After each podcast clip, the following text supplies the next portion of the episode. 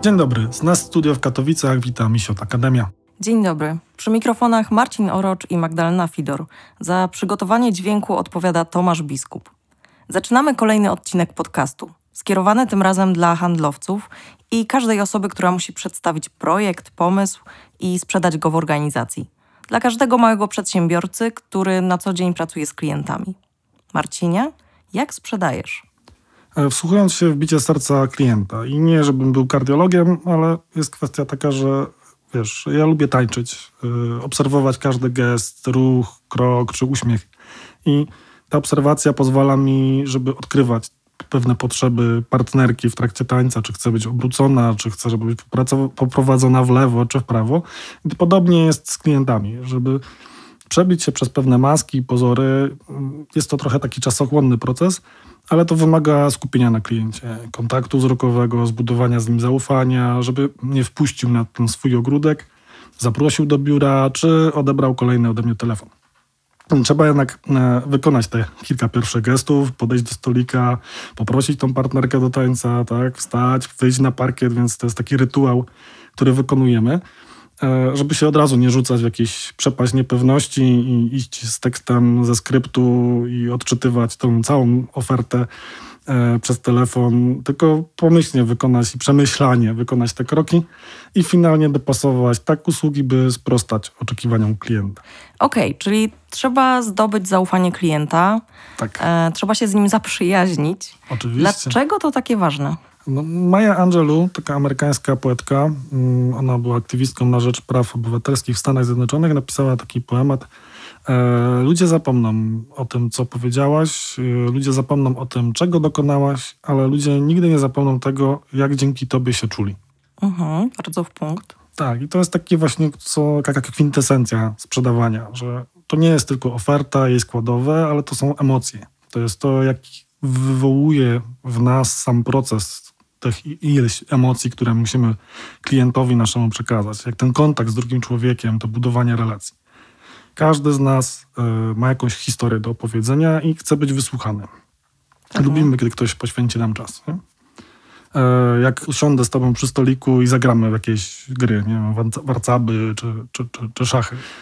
No, nasz klient właśnie w ten sposób zaprasza nas na takie spotkanie. Nie? Czy to kontaktem wzrokowym, czy gestem, czy uściskiem dłoni, umówioną rozmową telefoniczną, no i my wtedy zaczynamy grać.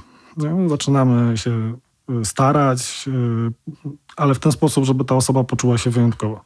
Czy to jest aktorstwo? Trochę tak. Pracując z klientem musimy odbyć ten pierwszy rytuał, wykonać kilka takich pierwszych gestów, które otworzą nam te furtki, o których wspominałem, ale nie możemy się za bardzo skupiać na tym, że jesteśmy aktorami. Też trzeba się tym czuć trochę swobodnie i zapewnić klientowi taką przestrzeń, żeby się przed nami otworzył, żeby w tej grze, do której go zapraszamy, na tej naszej szachownicy poświęcił trochę tych pionków z życia prywatnego. Dzięki temu my się wsłuchujemy w historię klienta, odbieramy odpowiedni zestaw po to, żeby z tych naszych klocków, które mamy w ofercie, zbudować odpowiednie rozwiązanie dla klienta, by pomóc rozwijać jego historię. Jego historię. Czyli rozwijamy historię klienta, a nie rozwiązujemy go problemów, czy przedstawiamy ofertę i sprzedajemy? No tak, bo my chcemy być częścią tej historii, rozwinąć tą historię. Nasza usługa, produkt, rozwiązanie, wszystko to, co przedstawimy kolejnym klientowi, no, ma być punktem zwrotnym w tej jego opowieści. Że dzięki nam zrobi klient kolejny krok, przekroczy jakieś swoje granice, wejdzie na nowe ścieżki swoich możliwości. To będzie nadal jego historia, ale my odegramy istotną rolę. Za sprawą tych swoich usług będziemy też mogli być wdzięczni za to, że klient pozwolił nam być częścią jego prywatnego czy biznesowego życia. Czy każdy klient wpuści nas do tej przestrzeni? Nie każdy klient nas wpuści i to w dużej części zależy od nas, bo my, rozwiązując problemy klienta, skupiamy się na problemie. I jeżeli klient do nas mówi, opowiada nam swoją historię, a my już wyłapiamy jakieś tam fragmenty, które nas naprowadzają na to, żeby mu złożyć ofertę, no to szukamy w głowie gotowych rozwiązań. I potem tracimy z oczu naszego klienta, a on cały czas coś tam opowiada, nie? Jest po tej drugiej stronie. Nasze myśli już gdzieś odpłynęły, my analizujemy parametry techniczne, składowe, produkty, połączenia, urządzenia, a klient opowiada. Czyli nie skupiamy się na nim, a skupiamy się jedynie na ofercie. Tak, a my nie słuchamy, nie? My nie słuchamy, umykają nam istotne fragmenty tej jego opowieści. A założenie jest takie, że my chcemy być częścią tej opowieści, więc poczekajmy, aż klient skończy. Nie? No i to jest kwestia takiego budowania relacji. Jak budujemy tą relację i chcemy wysłuchać tego klienta, no to zyskujemy zaufanie. Wsłuchujemy się w te potrzeby. Już będziemy tak blisko z klientem, że złożenie tej oferty to i zamknięcie sprzedaży wydarzy się tak trochę niepozornie. Niepozornie? No to prawie niezauważalnie przez klienta. Nie? Bo, wiesz, radość samego procesu zakupu, tego, że się możemy spotkać, pogadać, porozmawiać i możliwość kolejnego kontaktu no, będzie większa niż kwota na umowie czy na fakturze. Brzmi niewiarygodnie. No tak, no bo to tak brzmi niewiarygodnie. A jeżeli pracujemy nad tym, żeby mieć lojalnych klientów, już teraz praca aktorska by się przydała, dzięki za tą wskazówkę, i chcemy mieć tych lojalnych klientów, to trzeba o tym pamiętać, że nie możemy zakończyć swojego zaangażowania w momencie samego podpisania kontraktu. Nie? To powinno trwać jeszcze przez cały czas. Tak trochę porównując do relacji damsko-męskich, chcesz, wiesz, nie tylko być zaopiekowana na pierwszej randce, ale też na kolejnych randkach i też po ślubie, żeby to nie było tylko oczarowanie, zauroczenie, które przemijają, no, bo chcemy zbudować z kimś trwały związek na lata. I to ma przetrwać te różne zawieruchy, awarie, problemy i burze, które się gdzieś pojawiają. A to nie jest relacja na jedną noc. To jest coś, co budujemy na trwałe. No okej, ale to brzmi zbyt romantycznie. A plan sprzedaży sam się nie wykona. No tak powinno to wyglądać. No to ma być romantycznie, nie? Sprzedaż dla handlowca powinna być tym, co on kocha i w czym jest dobry. Wtedy to się staje jego pasją. Jeżeli sprzedaje usługi, które potrzebują świata, no to wtedy to jest jego misja. A jeżeli jeszcze dostaje za to pieniądze, no to już można powiedzieć, że to jest powołanie. Ideał. No tak, no dlatego zawód handlowca jest takim, w którym, wiesz, można sobie odnaleźć sporo powodów do istnienia. Tak to brzmi górnolotnie, no ale to tak wzmacnia poczucie własnej wartości, no bo udowadnia, że dam radę. Pokonuję różnego rodzaju obiekcje klientów, pomagam im rozwiązywać różne ich problemy i jak jeszcze to robię, wiesz, w sposób taki etyczny, bez jakichś manipulacji, zgodnie z prawem, no to według Sokratesa daje szczęście, no bo w jego definicji to jest przyjemność wolna od wyrzutów sumienia.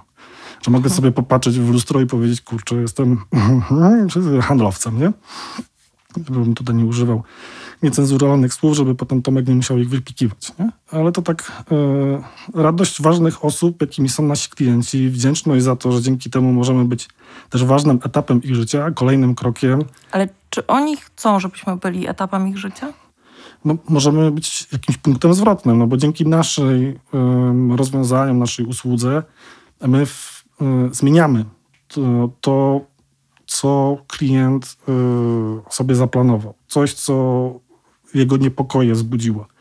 I my chcemy w tym etapie brać udział, bo my skupimy się w tym momencie na takiej historii, sprawdzimy, gdzie on jest, w jakim momencie swojego życia i dzięki temu, co my chcemy zaoferować, my chcemy go przekonać do tego, żeby z nami poszedł dalej. No dobra, tak? Tylko to jest piękna historia, a gdzie jest kasa?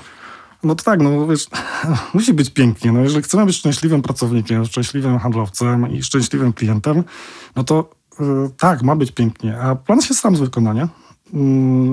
Bo zobacz, jak gonimy za cyferkami, wskaźnikami, no tracimy z oczu klienta. W większych organizacjach też tracimy z oczu naszego handlowca, naszego pracownika, no bo jest kolejną pozycją w arkuszu kalkulacyjnym. Staramy się, by tam przybywało, by zwiększać, by gonić. No i to takie podejście pokazuje, że ten proces można, wiesz, w łatwy sposób zautomatyzować. Nie? I sprzedawać przez stronę internetową, przez bota. No, czyli digitalizacja. No tak, w jakiś sposób. Nie? I, bo cyferki, bo wiesz, można prościej, taniej i w rozrachunku wyjdzie nam, że no okej, ten pracownik jest zbędny, tak? I no, wiele osób w to uwierzyło. No i powstały takie platformy, które, wiesz, nie wsłuchują się w to, co mamy do powiedzenia. Marki, wiesz, odrobiły zadania domowe, no i stworzyły pewną komunikację, że przedstawiam podobną historię. podobną historię do tej mojej życiowej. No po to, żeby ten klient się w niej odnalazł, w jakiś sposób zidentyfikował, ale nadal to nie jest moja historia. Nie? To jest historia podobna do mojej, ale ona się w jakichś aspektach pokrywa. Nie? Mogę się identyfikować, tak jak w książce, z główną bohaterką, ale no to nie będę ja. Nie? I to jak się pojawi strona bot albo jakiś inny zautomatyzowany, zdigitalizowany system, który będzie miał bliższą mojemu sercu historię, no to ja szybko zmienię takiego dostawcę usług i rozwiązań. Pewnie. No i wiesz, no i z tego wypracowanego wyniku zaczną mi też klienci uciekać. Nie? I w pogoni za nimi skoczymy w przepaść obniżek, promocji, no i będziemy żebrać o uwagę i taki powrót tego klienta. No. Wtedy się zamykają biznesy. No. Więc nie traćmy z oczu tego, że pracujemy z ludźmi i dla ludzi. No, okej. To jaki w takim razie powinien być dobry plan sprzedaży? No, taki, który spełnia marzenia handlowca. No, bo to jest tak, znowu że... jesteśmy w chmurę. A jasne, że tak. No, wiesz, jest XXI wiek, dużo rzeczy jest w chmurze, no i też bądźmy takimi osobami, którzy są marzycielami, którzy realizują swoje marzenia, spełniają się, bo wtedy jest ambicja, wtedy jest, wiesz, chęć do tego. No nie zamykajmy się w arkuszu kalkulacyjnym, nie liczmy tych wszystkich cyferek, no bo te cyferki mogą nas doprowadzić do depresji, do różnych innych zaburzeń, wypalenia zawodowego, różnych problemów i potem załataniem tego jest program naprawczy, wellbeingowy, czy jakieś inne modne teraz słowa, nie? Ale spróbujmy odkryć sobie cel, taki, który chcesz osiągnąć. Określić te wskaźniki, które będą ci pokazywać, czy jesteś na tej właściwej ścieżce, czy potrzebujesz, takie, które ci pokażą, że w tym momencie, czy potrzebujesz pomocy, czy coś trzeba skorygować, czy poszukać innych rozwiązań. Nie? I do tych wskaźników dopisujesz sobie listy zadań, no i potem do tego celu te zadania mają cię przybliżyć. Czyli powinniśmy się z tym utożsamiać, powinno nam troszkę bić serce w tą stronę. I dla kogo to serce powinno bić? Wiesz, jak chcesz, żeby ci poznać ten cały proces, tę opowieść tego klienta i chcesz, żebyś być częścią, no to firma powinna znać historię też właśnie tych swoich ludzi. Być ich częścią. Dlatego proponuję, by zacząć od siebie. Nie? Czyli najpierw, wiesz, poznać siebie, zobaczyć, że moje serce bije u mnie. Mam to serce, jest na właściwym miejscu, po właściwej stronie. Zdefiniować, co jest powodem istnienia tej mojej firmy, jaka jest ta misja, gdzie mamy pasję, jakie jest powołanie. No i to pokazuje nam wtedy, że wiesz, mam to serce i może teraz bić dla kogoś. No? Czyli ważny jest cel. No tak, właśnie wiesz, celem, no wiesz, mam serducho, ono może bić w życiu prywatnym dla mojej małżonki, dla moich dzieci, ale wiesz, w życiu zawodowym nie ma co komplikować, tak? Nasi pracownicy są tak jakby ciałem firmy, może już odlatuję za daleko, no ale no, serce właściciela powinno napędzać tą firmę, dostarczać tej energii do działania, żeby nasze handlowe serducho mogło być dla naszych klientów. No po to, żeby wiesz, z wdzięcznością za to, że dzięki nim firma ma za co się rozwijać, my mamy za co zapłacić rachunki. Dzięki temu, wiesz, stawiają nam wyzwania, przedstawiają swoje potrzeby, my możemy poczuć, że jesteśmy w tym dobrzy, co robimy. No, czyli firma ma być taką jedną wielką rodziną, wszyscy mamy być dla siebie przyjaźni i wszyscy mamy się kochać. A czy to nie jest utopia? No, nie. Ja uważam, że nie i będę, wiesz, zaciekle tego bronił, bo wiesz... Dążmy do jakichś celów, nie? Wyznaczmy sobie te cele, nawet marzycielskie, niech będą ambitne. Nie chodzi o to, że wiesz, każdy ma swoją wizję rodziny. Każdy widzi, że wiesz, w rodzinie są różne relacje, różnie bywa, raz lepiej, raz gorzej, ale ta rodzina to jest taki związek na lata i tak podobnie jest w firmach, tak? Nie wchodzimy do firmy na dzień, na tydzień, na miesiąc, tylko zostajemy zwykle na lata. Klienci też zostają z nami na lata, nie? I to... Okej, to gdzie jest ten idealny klient? Jak on wygląda? No już wiesz, jeżeli pokochasz to, co robisz, nie? I przed chwilą powiedziałem, że mamy wystarczająco dużo energii do realizacji naszych marzeń i ambitnych celów dzięki temu, że napędza mnie kochający mnie szef. No dobra, może przeginam. To taki idealny klient, to jest taki klient z krwi i kości, nie? To są takie te szkolenia, książki, kursy online, czy nawet wiesz, kursy aktorskie, tak jak u ciebie, pokazują nam, żeby się uczyć, żeby się rozwijać, by być dobrym w tym, co się robi. No i sprzedaż umożliwia i daje nam taką nieskończenie dużą ilość okazji, by się rozwinąć jeszcze bardziej, by przekroczyć jeszcze bardziej siebie, by rozwijać swoją kreatywność po to, żeby odkrywać człowieka w człowieku.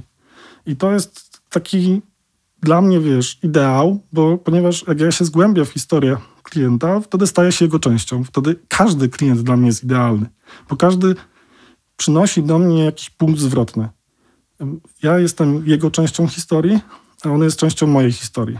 I dzięki temu ja mogę być, wiesz, lepszym człowiekiem, lepszym pracownikiem, lepszym pracodawcą, a klient dzięki mnie zyskuje też coś w swoim życiu. Tak? Nawet niepozornego.